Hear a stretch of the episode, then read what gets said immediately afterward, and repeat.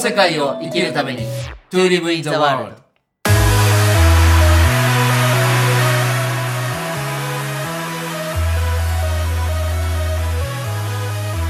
大ちゃんこんにちはこんにちは、なんちさん。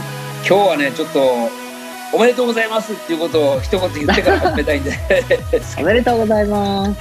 いやー実はね何がおめでとうかっていうと今日7月10日の配信をもってちょうど50回目なんですよねすごーい。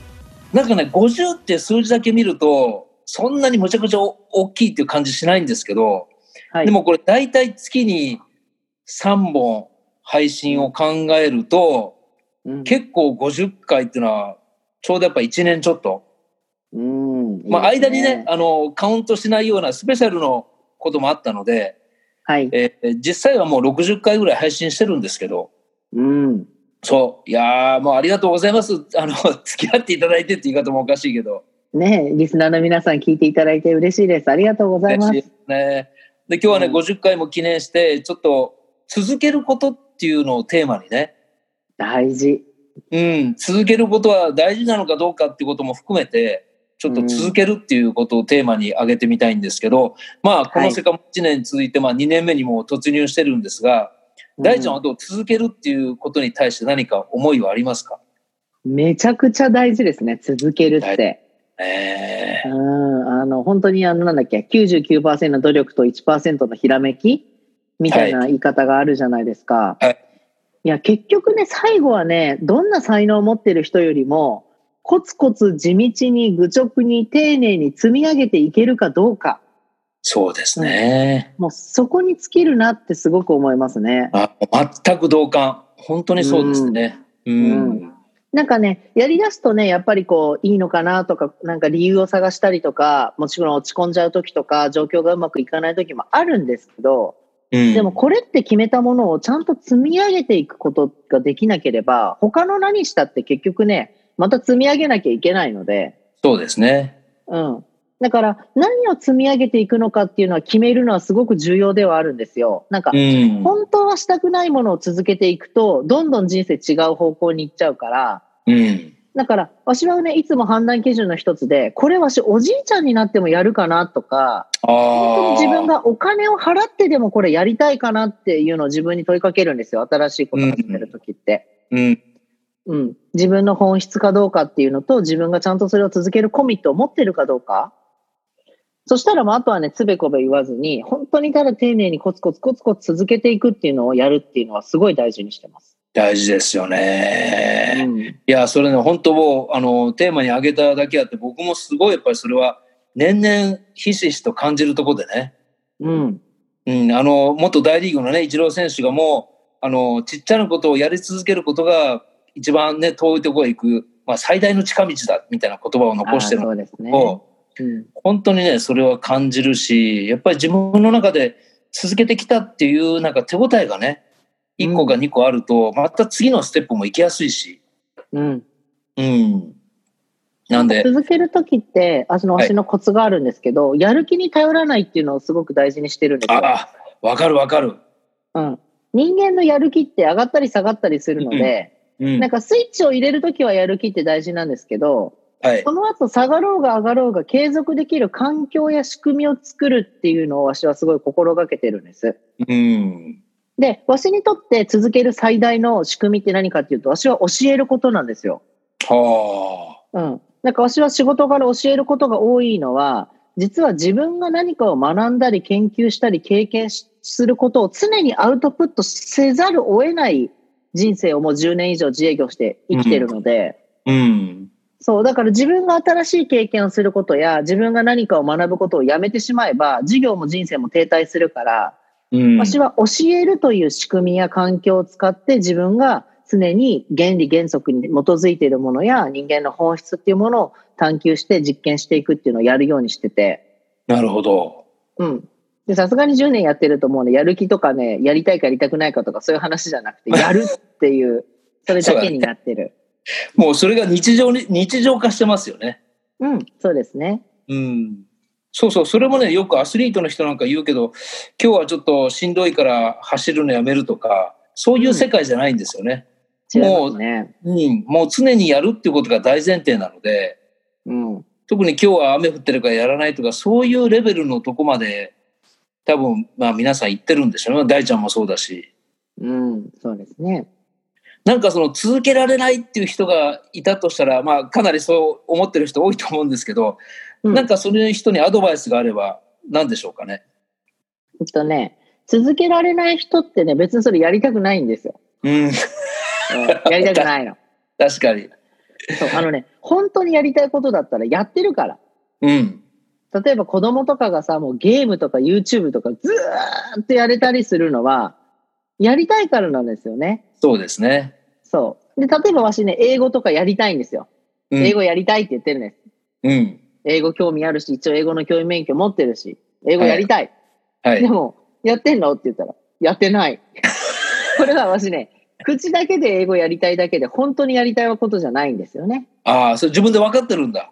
分かってます、分かってます。ああ。で、人って何で続けられるかっていうとね、緊急度と重要度なんですよ。うん。で、緊急で重要なことはね、絶対嫌顔なしにやるんですわ。うん、確かにね。なんだけど、継続できないことって重要だって分かってるけど、緊急じゃないんですよ。要は今必要ないことなんです。うん。だから、さっき言ったわしみたいに環境とか仕組みを作ってしまう。もうね、緊急でやらざるを得ない状況やうん環境を作らない限り、いやー、やりたいけど続かないんですとか、何からしたらいいか分かりませんみたいなこと言ってる人は、別にそれできなくても困んないからなんですよ。なるほどね。うん、だからそれができないと困ってしまう環境や現実を作ることが多分最大の継続のコツですね。なるほど。あとはその、本来はその続けなくていいことも続けなきゃっていうなんか自分で勝手に縛られてね、はい。さっき言ったこう苦痛になってる人もいると思うんですよ、中には。うんうんうん、うん。、で、ややってみて、あ、これは違うと思った時に、パッとこう方向転換することも僕はとても必要だと思っていて、そうですね。うん、やっぱりそこに、いやいや、もう一回やり始めたんだから、続けなきゃ自分が弱いとかっていうところに変なもので縛られてね、はいはいはい。もうやら、続けなくていいのにやってる人もいいるでしょ。いますね。そこのなんか見極め方みたいなものもちょっともしあれば、うん。大ちゃんなりの。はい。あの、まず見極め方っていう話で言うと、ちゃんと違和感に気づくってことですようん、ね。うん、うん。あれなんかおかしいなって。うん、で、まず違和感は絶対感じれるので、はい。最初にちゃんと違和感を感じることなんですけど、うん、大事なのは、その本質。じゃあ、違和感感じても続けてしまうとか変えれない本当の本質は、自分のこと信頼してないんですよ。なるほどね。うん。そう。もしこれ変えてしまって、逆にうまくいかなくなったらどうしようとか、うん、うん。逆にこれをもしこうしてしまったことで何か不具合が起きたらどうしようなら現状維持の方がまだマシなんじゃないかっていう発想が働いてしまうのは、自分の可能性とかを全然信じれてないってことなんですよね。うん。でもこれって、あれとよく似てるなと思うのが、あの、投資とかで損切りってあるじゃないですか。はい、はい。例えば100円で買ったものが110円になれば利益出るけど、うん95円になったら、あら、まずいぞって。で、うん90円になったら、うわ、めっちゃ損だって。でも、戻るかもしれないし、って現状維持してると、80円、70円。よくありますうねわー、当損だってなるのは、自分が違和感を感じたタイミングでちゃんと損切りできるかどうかうん。っていうそのれでとも、、難しいんじゃないでも。だからそれね、自分を信じれてるかどうかなんですよ。お仮にじゃあ85円でロスカットしても、15円のマイナスは自分が別で取り戻せると思ってたらうん痛くも痒くもないんですけど、なるほど。自分を信じれてないと、ああ、もうどうしよう、これからなんとかでって不安になっちゃうので、うん。そうそうそう。なんか私もいろんな投資とかね、いろんな事業とか勉強したり見てきたので、もちろん損してることもあるんですけど、全く痛くも痒くもないんですよ。ああ。それはもう他で ちゃんと。そう、他でもできる。もちろんその瞬間はね、うわーって、やったーみたいな。なるほどみたいな。こうやって損するんだっていうのが、うん瞬間はありますけど、うん。じゃあ、こうすっかっていうのをちゃんと自分で選べる。うんうん。。だから東京の引っ越しもそうですよね。別に東京にいてもよかったんですよ。うん。引っ越さなくても。ぶらり旅なんかしなくたって、東東。京でやることやれば、毎月収入もあってお客さんも増えて、うん。ね、落ち着いたらもしかしたら東京でまた人と会えるようになるかもしれない。うん。で、わしの直感では、感性では、もう東京や、まあ、戻んないな、元のよ通りにはって。うん。で、いろんな制限もあるし、人の出入りとか動きも鈍くなるなって。はい、はい。第2波が来たら余計にまたそれが強くなるなって、じゃあ自分はどうしたい、じゃあ今のうちにまだ見たことない世界や見識を広げたい。じゃあ旅しよう。みたいな。うん、うん。早かったよね。それ決めてからやるのね。だから今からは10年に1回の人生の決断とか、一生に1回の決断だったのが、数年に1回レベルで多分決断しなきゃいけないことが出てきちゃうので、うん。いや、もう現に出てますよ。ね、出てますよね。うん。だからそれをどうするかっていうのを、すごくね、みんなちゃんと考えた方がいいと思うし、感じる力を持っといた方が私はいいと思います。はあ。ね、こう感じる力って、まあ感性のことはね、ずっとこの世界でも、もう言い続けてる一つの大きなテーマでもあるから、はい。うん。いやーでも、これからね、大ちゃんが今やってることが続けることもたくさんあるだろうし、逆に、あ、もうこれはここでいいっていうものもね、あの、線引きするものも出てくると思うんですけど、まあ、50回の配信の日なんで、今後大ちゃんがい描いてるこの世界、 この世界の世界、なんかもしあればね、一言二言欲しいなと思って。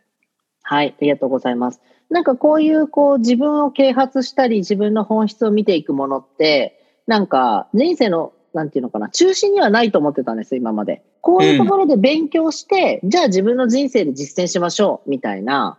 勉強と実践の場がなんか分かれてるようなイメージがあったんですけど、うんこの世界ってそうじゃなくて、もうこの、この世界を生きるためにっていうタイトルにあるように、それそのものがもう人生の実践だなっていうふうに思ってるんです。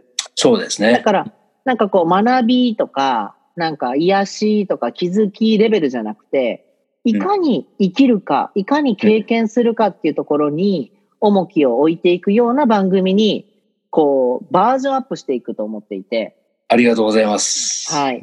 で、今ね、直樹さんとホームページ、この世界のホームページの立ち上げとか、この世界が共感する人たちのオンラインで商品を買えるオンラインショップの開発だったりとか、あとね、わしも本当にこの世界村じゃないですけど、うんリアルにこの世界の世界観を体験できる、まあ、シェアハウスないし、ちゃんとしたビレッジになるかもしれないし、もうね、そういうなんか実のあるリアルのものっていうのをどんどんやっていきたいと思ってますので、あありがとうございます。言ってくれて、ほいや、本当に僕もそこはもう同感でね。はい。まあ、そそもそもこの番組を始める自体が、まあ、毎回適宜言ってますけど、僕と大ちゃんのこう世代間の違いも融合して、この世界を生きるために何が大事かっていう配信もそうだし、うんまあ、この、あの、ポッドキャスト自体は続けてもちろん行きたいんだけど、さっき大ちゃんが言ってくれたみたいに、やっぱりリアルな場でこう体験、味わってみるっていうのをすごくこれから必要だし、ですね。頭の中だけで分かっててもね、それがやっぱりそれぞれの人生の中で表現できないと何の意味もないので、うん。そういうステージに、フェーズにこう行きたいですよね、次は。行きましょうん。えーなので、あの、聞いてくださってる方もね、もういろんな地域から、あの、海外の方もね、何人かいらっしゃるんですけど、もう本当今年、まあ来年以降は、なんかどっかでもっとよりつながりを持って、それがそれぞれの生活の中にちゃんと落とし込めるようになればね、う。はい。もっと生活人生が豊かになるでしょうし、うん。もっともっといろんなエネルギーを持った人も出てくるだろうし、なんかそういう場にしたいですよね。はい。もうリアルにどんどんこうつなげていきたいですね。単なるポッドキャスト番組から生活をく実際に繰り広げていくようなうん。リアルライフに行きたいですね。そうですね。なので、あの、51回目以降もね、ぜひあの、リスナーの皆さん聞いていただいて、あの、いろんな僕たちとこう接点持てる場だり、あの、チャンスをどんどん作っていきますので、ぜひあの、関わりながら、い、あの、いろんなまたそれぞれが発信できたらいいなと思ってます。じゃあ、はい大ちゃん、51回目以降もよろしくお願いします。はい。いつもありがとうございます。どうでもないです。ありがとうございます。